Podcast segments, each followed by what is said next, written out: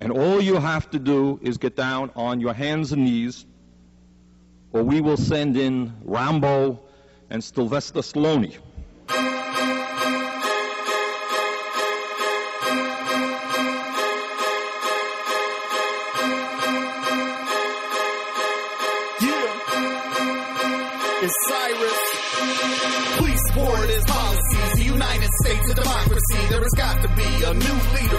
Wage. Trying to upgrade. All they want is everybody get paid and Medicaid. Cash rules everything around me.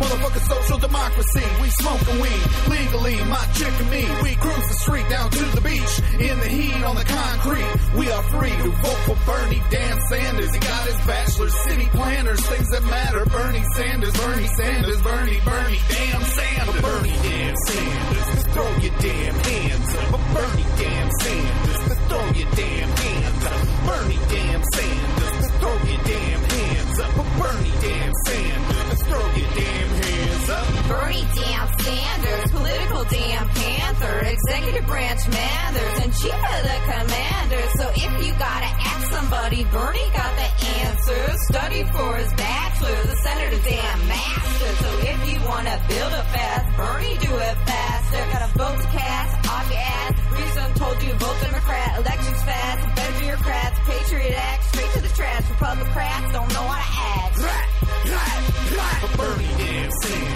just throw your damn hands up. Bernie damn Sanders, just throw your damn hands up. Bernie damn Sanders, just throw your damn hands up. Bernie damn Sanders, just throw your damn hands up. I think the message that I'd like to convey to people is that if you go out in your cities and in your towns and you talk common sense to the people, you can win.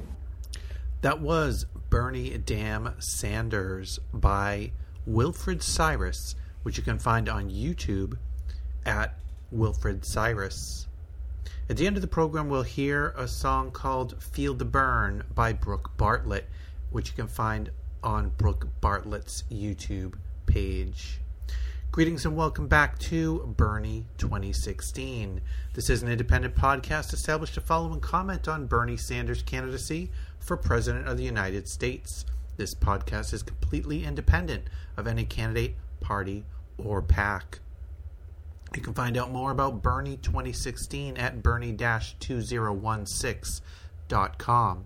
You can send me a message at bernieus2016 at gmail.com or follow on Twitter at BernieUS2016. If you're a Flipboard user, you can follow my magazine in Flipboard called Bernie for President, where I'm up to 6,100 articles on Bernie and his run.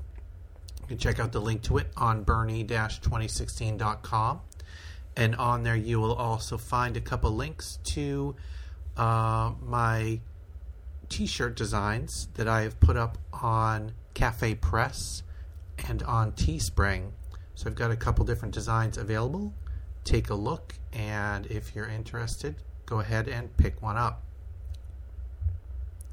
So, getting us started today, we'll talk about Bernie's um, visit this week to Cleveland and the speech that he gave there. This article is from dailykos.com.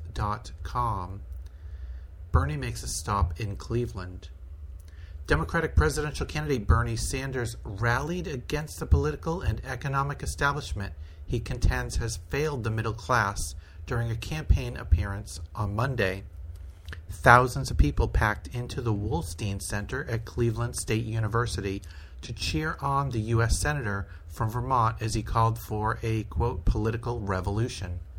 Although Sanders has focused on his political message on the economy, he began his hour long plus speech talking about the terrorist attacks in Paris last week, saying what is needed to defeat the Islamic State is an international coalition involving not only Western nations, but also Iran and other countries in the Middle East. He also criticized Republicans for trying to score political points, including included a pointed critique at those who have called for a halt to allowing Syrian refugees into the country. He said Americans should not give in to Islamophobia and turn their backs on those in need.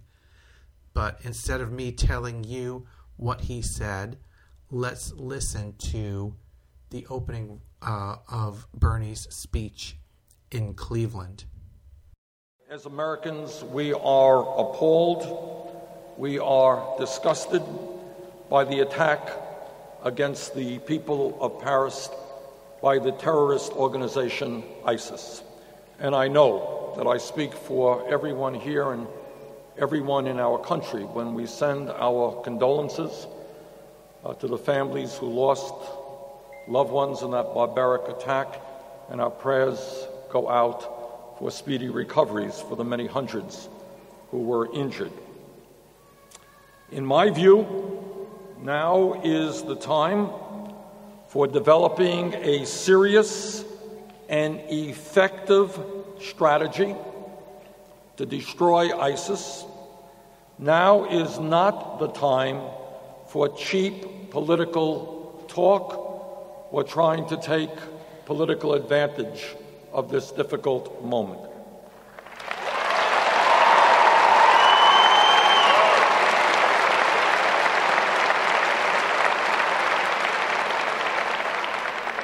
Now is the time, as President Obama is trying to do, to unite the world in an organized campaign against ISIS by bringing together all of the countries who have common interest in defeating international terrorism, even countries that we have disagreements with. So I think what the president correctly is trying to do is bring together our European allies, France, Germany, the United Kingdom, and others, along with Russia, and along with the Muslim countries who are today face to face with ISIS.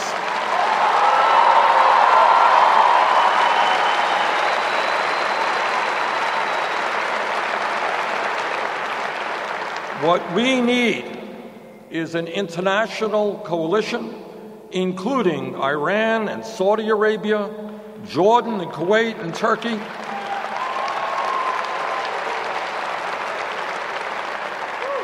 Now, putting together this coalition is not going to be easy, given the many hostilities and long seated disagreements that some of these countries face. But that is what President Obama and Secretary Kerry are trying to do, and I support their efforts. But let me also say, let me also say that now is not the time for demagoguery and fear mongering.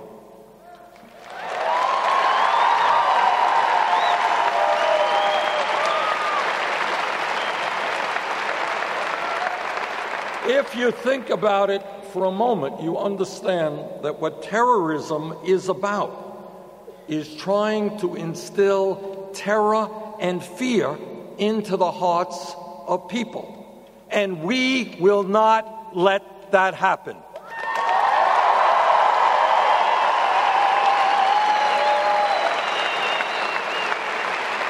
As Americans, as Americans, we will not be terrorized we will not live in fear.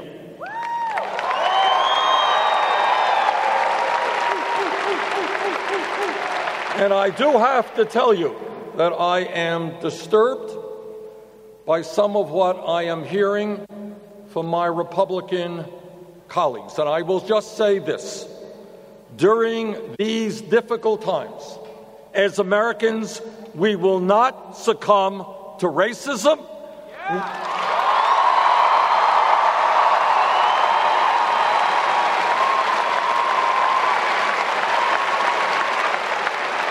we will not allow ourselves to be divided and succumb to Islamophobia.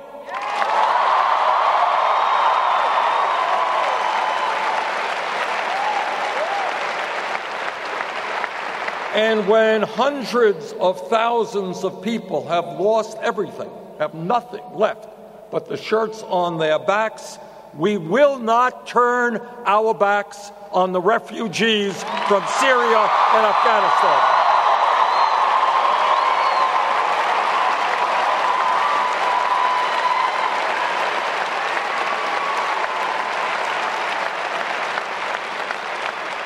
We will do what we do best, and that is be Americans fighting racism, fighting xenophobia, and fighting fear.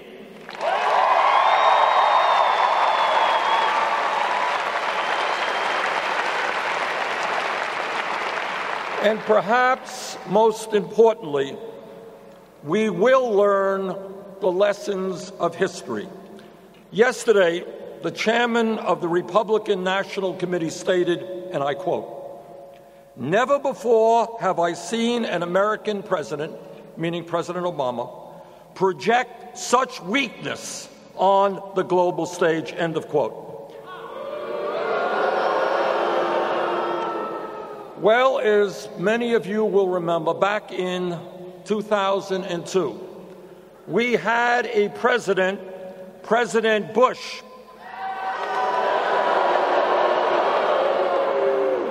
You remember President Bush. we had a president, and he was very, very tough, but not very smart.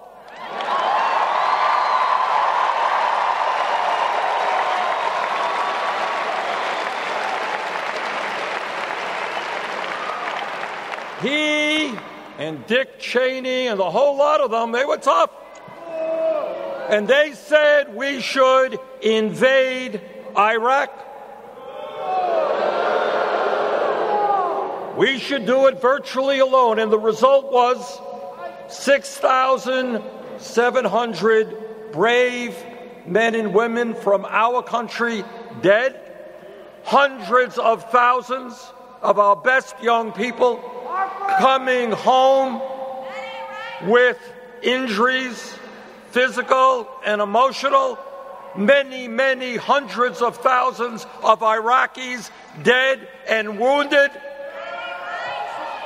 Huge instability in the entire region. And we are paying the price today for that instability and that chaos.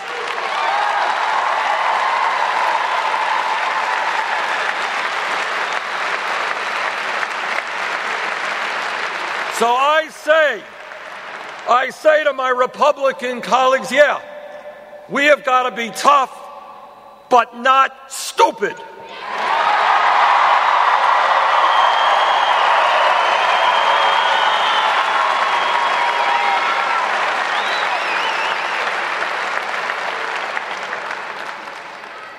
Yes, we need to create a worldwide coalition that will defeat ISIS, but no, the United States of America must not be involved in perpetual warfare in the Middle East.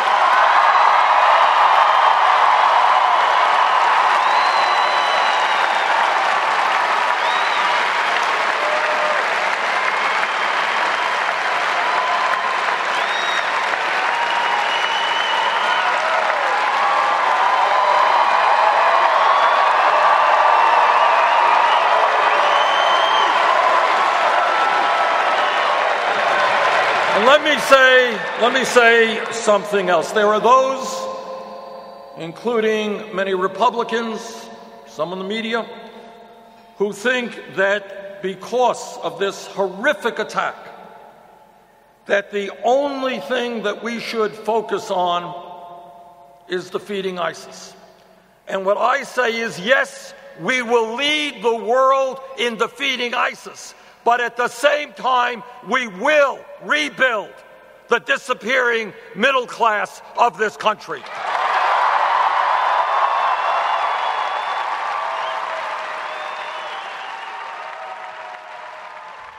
And that was the opening of the speech that Bernie gave in Cleveland this past Monday. This article describes the environment there a little bit more. A largely working class crowd of 6,000 people got a bellyful and earful of Bernie Sanders' populist rhetoric as he preached his political revolution on Monday night, and they seemingly loved every minute. And point after point after point, made by the Democratic presidential candidate as he thundered on for 80 minutes at a rally at Cleveland State University's half full Wolstein Center. The U.S. Senator from Vermont, a socialist who's, who's, who ties the excesses and indulgences of the wealthy and Wall Street to the economic plight of the average working man and woman, touched on nearly all things foreign and domestic. And Bernie did lead off his speech with a little bit more discussion than we heard um, at the Democrat, the Democratic um, debate that was held recently.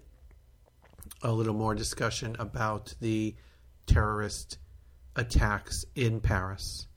And here's a couple of stories that are related to those attacks. This first one from TheGuardian.com by Nicolas Henin. It is called I Was Held Hostage by ISIS. They fear our unity more than our airstrikes. As a proud Frenchman, I am distressed as anyone about the events in Paris, but I am not shocked or incredulous. I know Islamic State. I spent 10 months as an ISIS hostage and I know for sure that our pain, our grief, our hopes, our lives do not touch them. Theirs is a world apart. Most people only know them from their propaganda material, but I have seen behind that. In my time as their captive, I met perhaps a dozen of them, including Mohammed Emwazi. Jihadi John was one of my jailers. He, nicknamed, he nicknamed me Baldy. Even now, I sometimes chat with them on social media and can tell you that much of what you think of them results from their brand of marketing and public relations. They present themselves to the public as superheroes, but away from the camera are a bit pathetic in many ways. Street kids drunk on ideology and power. In France, we have a saying stupid and evil. I found them more stupid than evil that is not to underestimate the, underestimate the murderous potential of stupidity. All of those beheaded last year were my cellmates, and my jailers would play childish games with us, mental torture, saying one day that we would be released, and then two weeks later observing blithely, Tomorrow we will kill one of you. The first couple of times we believed them, but after that we came to realize that for the most part, they were bullshitters having fun with us. They would play mock executions. Once they used chloroform with me. Another time it was be- a beheading scene. A bunch of French speaking jihadis were shouting, We're going to cut your head off and put it on your arse and upload it to YouTube. They had a sword from an antique shop. They were laughing, and I played the game by screaming, but they just wanted fun. As soon as they left, I turned to another of the French hostages and just laughed. It was so ridiculous. It struck me forcefully how technologically connected they are. They follow the news obsessively, but everything they see goes through their own filter. They are totally indoctrinated, clinging to all manner of conspiracy theories, never acknowledging the contradictions.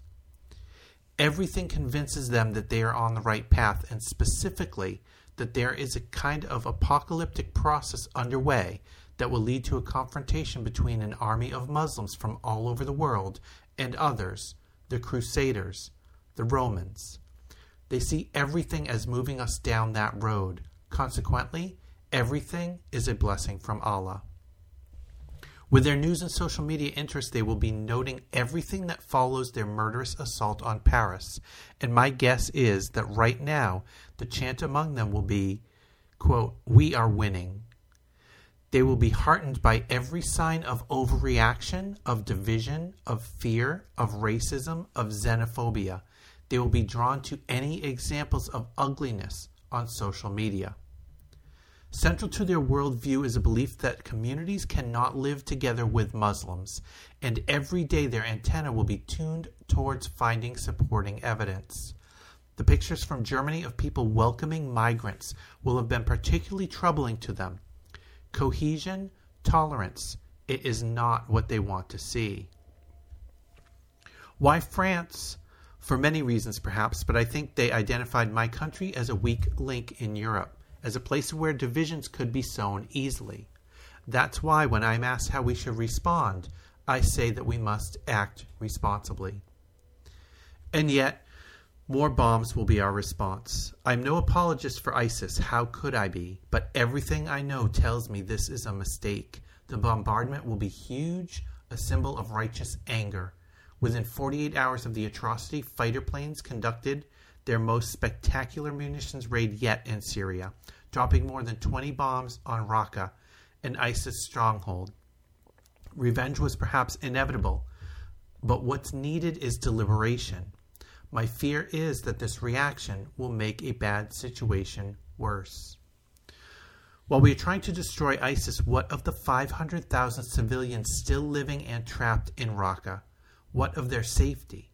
What of the very real prospects that by failing to think this through, we turn many of them into extremists? The priority must be to protect these people, not to take more bombs to Syria. We need no fly zones, zones closed to Russians, the regime, the coalition.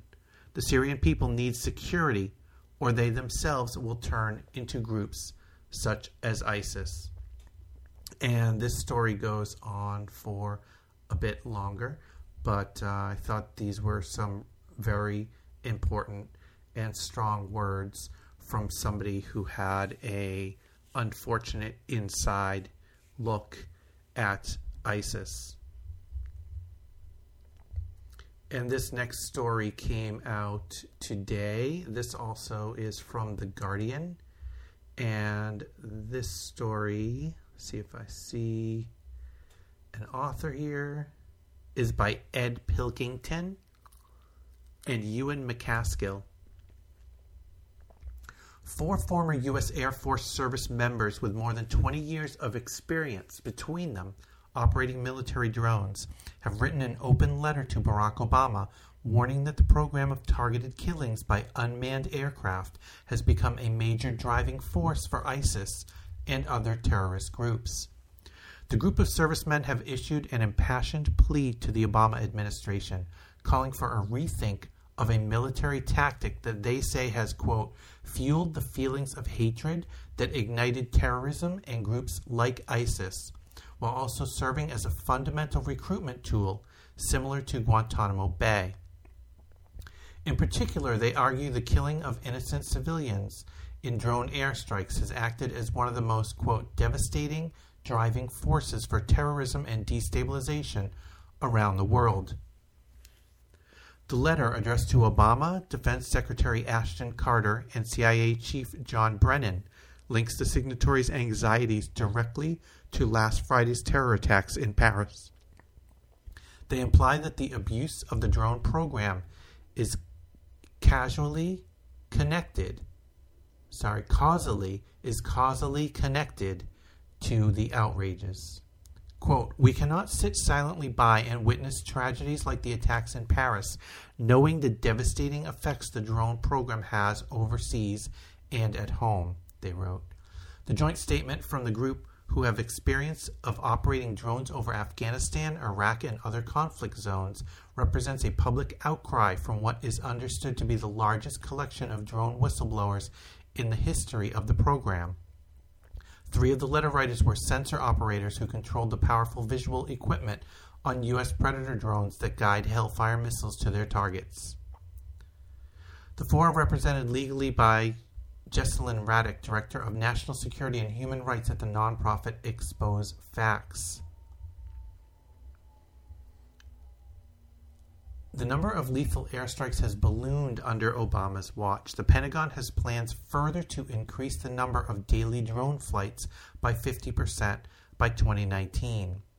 From its inception, the drone program has been troubled by reports of mistaken targeting. Classified government documents leaked to The Intercept revealed that up to 90% of the people killed in drone strikes may be unintended, with a disparity glossed over by the recording of unknown victims as enemies killed in action. In one of the most widely publicized errors, the U.S. government was accused by one of its own officials of making an quote, outrageous mistake in October 2011 when it killed the U.S. citizen Abdulrahman al Awlaki, the 16 year old son of Anwar al Awlaki, an Al Qaeda leader who was also a U.S. citizen and was killed by CIA, CIA drone two weeks previously. One of the four drone operators who signed the letter to Obama, Brandon Bryant, was part of the team that tracked Anwar al Awlaki by drone for 10 months shortly before he was killed. In an interview with The Guardian, Bryant said that he was not opposed to drone technology per se, which he saw as having beneficial uses. Quote, We just understand that in its current form, the program is being abused, there is no transparency, and we need to be open to other solutions. so some strong words from operators of the drones who have taken part in um, many of the drone missions in Afghanistan and in Iraq, and who have come to see the program largely as a negative impact and a a builder of propaganda for ISIS when those drones kill quote unquote unintended targets, then we're definitely creating families, friends, loved ones. Um, we're creating hatred in those people towards us for what we do. So, shifting gears to some other items in the news recently regarding Sanders. Uh, this from sanders.senate.gov. Sanders questions FDA nominee with deep pharma ties. At a Senate confirmation hearing today, Senator Bernie Bernard, Senator Bernie Sanders said he opposes the nomination of Dr. Robert Califf to be Commissioner of the Food and Drug Administration because of doubts that he would act to lower skyrocketing drug prices. Quote, at the end of the day, people are dying and not buying the food they need because they have to pay outrageous prices for medicine, Sanders said. We've been extraordinarily weak at taking on the pharmaceutical industry that has been ripping off the American people. I believe we need a commissioner who is going to stand up to the pharmaceutical industry and protect American consumers. You are not that person. Last year, one in five Americans, 35 million people, were unable to afford to fill their prescriptions. Prices for some prescription drugs soared 1,000% or more in recent years. Since 2002, total spending on medicine in the United States went up by more than 90%. Califf has, a, has deeper ties to the pharmaceutical industry than any FDA commissioner in recent history. He ran a multi million dollar clinical research center at Duke University that received more than 60% of its funding from the pharmaceutical and medical device industry. And his financial disclosure form last year listed seven drug companies and a device maker that paid him for consulting, and six others, including Merck, Novartis, and Eli Lilly, which supported his university salary. In 2014, the pharmaceutical industry spent $250 million on lobbying and campaign contributions and employed some 1,400 lobbyists. Do you quote, do you think that type of expenditure has any impact on the fact that we pay the highest prices in the world for prescription drugs? Sanders asked Califf. The top three pharmaceutical companies made combined $45 billion in profits last year and spent more on sales and marketing than they did on research and development. Sanders has introduced comprehensive legislation that would lower soaring drug prices. And here's a interesting story. It comes from a different perspective than most when we look at Bernie Sanders and his campaign and candidacy and who is supporting him and why. This article is from the christianwatershed.com. Uh, the title is The Pro Life Case for Bernie Sanders or The One in Which I Anger Everyone. Disclaimer this is not an endorsement for Bernie Sanders. It is merely an attempt to show there are multiple ways to approach a pro life stance without banning abortion. The American tradition of trying to pick our next president well over a year before the election is in full swing. Still months away from a primary, candidates are already coming out of the woodwork and, true to form, appealing to the most extreme in their respective groups. Still, the one candidate who has my attention is Bernie Sanders. No other candidate really grabs my attention, makes me think, or, dare I say it, excites me and gives me hope. While I'm not a democratic socialist, I do think that what he offers is vastly closer to my own economic beliefs than any other candidate. His stance on war and diplomacy is a breath of fresh air. While he's not middle class, he's also not a millionaire or billionaire, meaning he's closer to the struggles of the middle class than anyone out there. Essentially, for all intents and purposes, Sanders is kind of my dream candidate, except for one thing. He's very pro choice, while I'm very pro life. And when it comes to matters of life, it's not exactly a small issue. While I'm not a one issue voter, voting on life is more important than taxes or even income inequality. And we can't hide behind the excuse that since Roe v. Wade will most likely never be overturned, it doesn't matter who we elect. The president can hand out executive orders concerning abortion. A pro life president can make abortion restrictive, while a pro choice president can loosen restrictions. So it does matter. How then can someone who is pro life, such as myself, rabidly so I might add, support Bernie Sanders without any sense of cognitive dissonance? Not so long ago, I wrote about how, because I'm pro life, I can't be a conservative. Before that, about three years ago, I even said that Republicans aren't actually pro life. The reason I've made such arguments is that I find it absolutely absurd to make the claim to be pro life, but then do nothing to support life outside of the womb. After all, overturning Roe v. Wade is a pipe dream, and even if it occurred, even if we could wave a magic wand and overturn that case and make abortion illegal, abortions would continue. The reason they would continue is because the conditions that make abortion so prevalent in the U.S. would still exist. Hence my support for Bernie Sanders. I see his policies as a way to actually reduce the number of abortions. While the abortion rate in the U.S. has declined on and off since 2000, it's actually increased for poor women. According to the same study, nearly 69% of abortions in the U.S. come from economically disadvantaged women.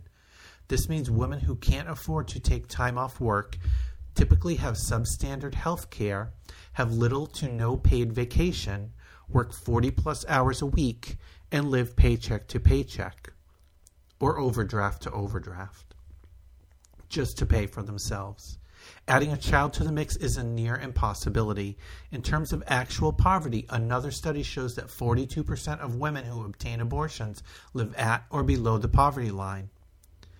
According to the same study, 33% of women who had abortions lacked health insurance, with another 31% using Medicaid. Only 30% of the women who had an abortion had health insurance. Compare such, such statistics to Western Europe, who has one of the lowest abortion rates in the world.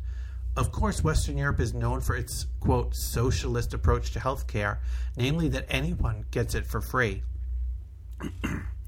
That means a pregnant woman, even one in poverty, gets paid time off work, typically gets discounted or free daycare, gets free pre and postnatal health care, gets family leave, and the list goes on. Many of the issues in the United States that prevent a woman from having a child are eradicated in Western Europe. While one could argue that Western Europe has also has restrictive abortion laws, most allow for abortions in economic circumstances, making such a point moot. Rather, what we can look at is that the infant mortality rate is drastically better than the United States. In keeping with a very common theme, The study shows that wealthy mothers in the U.S. have an infant mortality that matches and is, in some cases, better than any other nation. But economically disadvantaged mothers have an infant mortality rate on par with Qatar and Russia. The whole point in all this is to show a direct correlation between what's available to economically disadvantaged women and who chooses to get an abortion. It's no accident that nearly 70% of abortions come from women who believe they can't afford to have a child or to have another child. Even for women who choose to have a child, being pregnant in the United States is a risky proposition if you're poor. If you lack health care, then it's a near impossibility. Even women with health care often can't take time off work, or if they do, they rarely get paid. If the goal is to truly protect life, then I am obligated to vote for the candidate who will best protect life. Among all the candidates running, Bernie Sanders is the only one who is offering a single payer health care system that would help economically disadvantaged mothers acquire the needed treatment to make it through pregnancy, mandatory 12 weeks paid family leave for anyone, specifically for mothers who would need that time to recover from giving birth, an increase in wages in addition to help in paying for daycare, which would mean a woman wouldn't need to give up eating in order to support a child. Free college tuition at public colleges and universities, meaning a woman could achieve a higher education without worrying about paying for a child and school. While his foreign policy, especially with war and the military industrial complex, isn't ideal, he at least supports diplomacy and only wants military action as a last resort. Of all the candidates out there, Sanders is the only one who has policies that could actually reduce the number of abortions in the U.S. This isn't a numbers game either. These are actually these are actual human lives we're discussing. My choice is to follow pro-life Republicans who toss out the idea to attract voters, but ultimately do little to reduce abortions, or to vote for a man who will actually reduce the number of abortions in America by making it easier on women to be pregnant. Pregnant. At this point, I want to save human lives. If that means I have to pay more in taxes, then so be it. If my tax dollars result in reducing abortions, then it's a worthy sacrifice. To be pro life means one must be wholly for life. Such a position is incompatible with empty rhetoric and ideas that would ultimately harm life, not help it. As such, I must look to the candidate that I feel will protect human lives the best, and that candidate is Bernie Sanders. So the second Democratic debate was held this past weekend, and this was held the day after the Paris terrorist attacks. And during that debate, Bernie Sanders was asked whether he felt the greatest threat to the United States was still climate change, which he had claimed in the first debate when asked what the greatest threat out there was. And Bernie Sanders said, absolutely. In fact, climate change is directly related to the growth of terrorism. And if we do not get our act together and listen to what scientists say, you're going to see countries all over the world. This is what the CIA says. They're going to be struggling over limited amounts of water, limited amounts of land to grow their crops, and you're going to see all kinds of international conflict. So, after Sanders said that in the last debate, uh, there's been a litany of responses to that from the right wing saying how stupid and ridiculous that notion is. Um, there was an article in Oximi TV. Maybe that's Oximity with a Y. It is Oximity, O X I M I T Y dot com. And this article is a repost of an article by Media Matters, and it is called Ignoring the Facts Conservative Media Call Bernie Sanders Crazy for Linking Climate Change to Terrorism. Mark Steyn said Sanders' comments about climate change are insane and show a level of, quote, delusion and denial. During this November 16 edition of Fox Business, Varney and Company, Mark Steyn mocked Sanders' statements on climate change, stating, quote, Al Baghdadi would be sawing Bar- Bernie Sanders' head off, and he'll be saying as his neck is being sliced, quote, if only we had an emissions trading scheme. Steyn continued by calling, calling Sanders' position insane and claiming it shows a level of delusion and denial. The Wall Street Journal's Peggy Noonan said Sanders sounded, quote, slightly daffy, like someone who doesn't understand what the real subject is. Fox's Allen West said Sanders' quote should be completely discounted because of his climate change comments. And Fox's Todd Starnes said, quote, Icebergs aren't blowing people up, sir. Ben Shapiro called Sanders insane.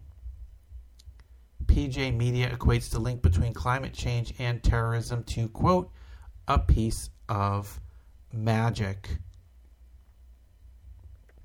But when you take a look at the actual studies and the actual evidence on this particular topic, you find that uh, Sanders was actually right on target. Time reports that, quote, many academics and national security experts agree with Sanders. Following the CBS debate, Time reported that although Sanders' comments, quote, attracted ridicule across the political spectrum, many academics and national security experts agree that climate change contributes to an uncertain world where terrorism can thrive.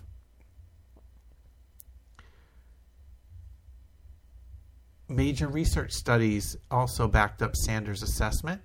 A study in the National Academy of Sciences Journal says climate change likely worsened Syrian drought, which helped cause the civil war. A study from scientists at the University of California, Santa Barbara, and Columbia University, published in the Scientific Journal Proceedings of the National Academy of Sciences, detailed the likely role climate change played in catalyzing civil unrest in Syria. The authors determined that climate change significantly increased the likelihood of a severe drought like the one that afflicted the region from 2007 to 2010, which was, quote, the worst drought in the instrumental record, causing widespread crop failure and mass migration of farming families to urban centers. The study found that human induced climate change made a drought of such severity and persistence two to three times more likely than by natural variability alone, and concluded that, quote, human influences on the climate system are implicated in the current Syrian conflict. From the study's abstract. There is evidence that the 2007 to 2010 drought contributed to the conflict in Syria. It was the worst drought in the instrumental record, causing widespread crop failure and mass migration of farming families to urban centers. Century long observed trends in precipitation, temperature, and sea level pressure, supported by climate model results, strongly suggest that anthropogenic forcing has increased the probability of severe and persistent droughts in this region and made the occurrence of a three year drought as severe as that of 2007 to 2010 two to three times more likely than by natural variability alone we conclude that human influences on the climate system are implicated in the current Syrian conflict. And the current Syrian conflict is a major contributor to the rise of ISIS. It gave the terrorist organization a base of support and it gave them a conflict to inject themselves into and to become a part of and to occupy land that had been um, largely removed from control of the central government in Syria and adjacent to a significant amount of land in Iraq where ISIS has a, a significant amount of control.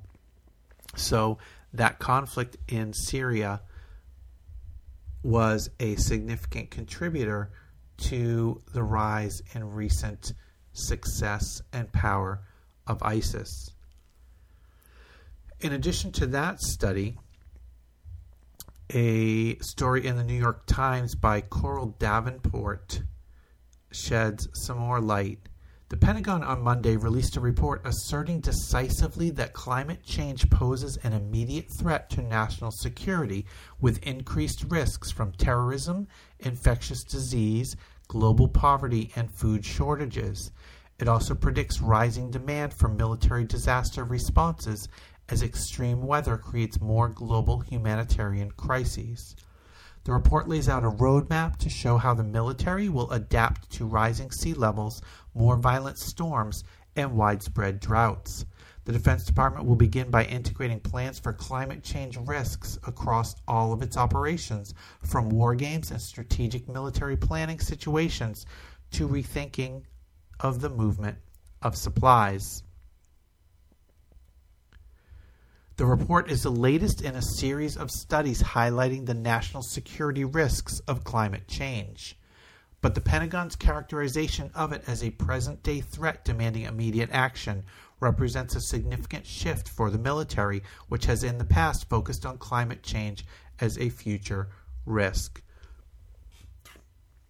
So there is a significant amount of support for Bernie Sanders' point that he made during the debate that climate change is a major threat to the United States um, for a number of reasons, including its impact on disrupting societies around the world and causing or adding to, contributing to um, additional strife, which can in many ways lead to support for organizations that are counter to the public interest.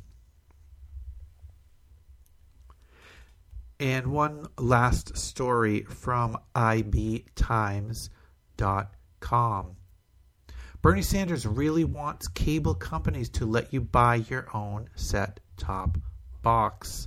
This by Christopher Zara. The average American household shells out $232 a year for the privilege of renting a set top box from a cable company, and Bernie Sanders, for one, is tired of it. The Vermont senator and 2016 Democratic presidential hopeful was one of eight U.S. senators who signed a letter Monday urging the FCC to act swiftly on a plan that would, theoretically at least, unshackle consumers from those unsightly boxes provided by cable companies. The letter, spearheaded by Senator Edward Markey, Democrat, Massachusetts, called on FCC Chairman Tom Wheeler to address the lack of competition and innovation in the set top box market, which the senators assert has been a virtual standstill. Whereas interfaces on smartphones, tablets, and desktop computers are constantly evolving, the remote control and channel guides that permeate interfaces on linear television often stifle content discovery and leave many consumers throwing up their hands in frustration. But rather than shop elsewhere for set top boxes, almost all pay TV customers continue to lease them directly from their providers, presumably because viable alternatives are scarce. Quote, we believe the time has arrived for the FCC to enable millions of Americans to access an enormous amount of content in innovative, new, and less costly ways, the senators wrote. Last year, Congress passed legislation aimed in part at opening up the set top, box market by establishing a working group tasked with recommending new technology that would allow consumers to more easily integrate boxes purchased on the retail market. So I think that the letter and the statements from the senators here are a positive step. Um, but my recommendation to all of you out there who are able is uh, ditch the cable and get some reasonably good internet access, and you can get much of what you could get via that cable box from other sources. So that will wrap up this episode of Bernie 2016. You can find out more about Bernie 2016 at bernie-2016.com. You can send me a message at bernieus2016 at gmail.com or follow on Twitter at bernieus2016. And taking you out this episode is Feel the Burn by Brooke Bartlett. Thanks for listening. Your turn, the burn, the burn, the burn. You gotta have faith. We can learn to try to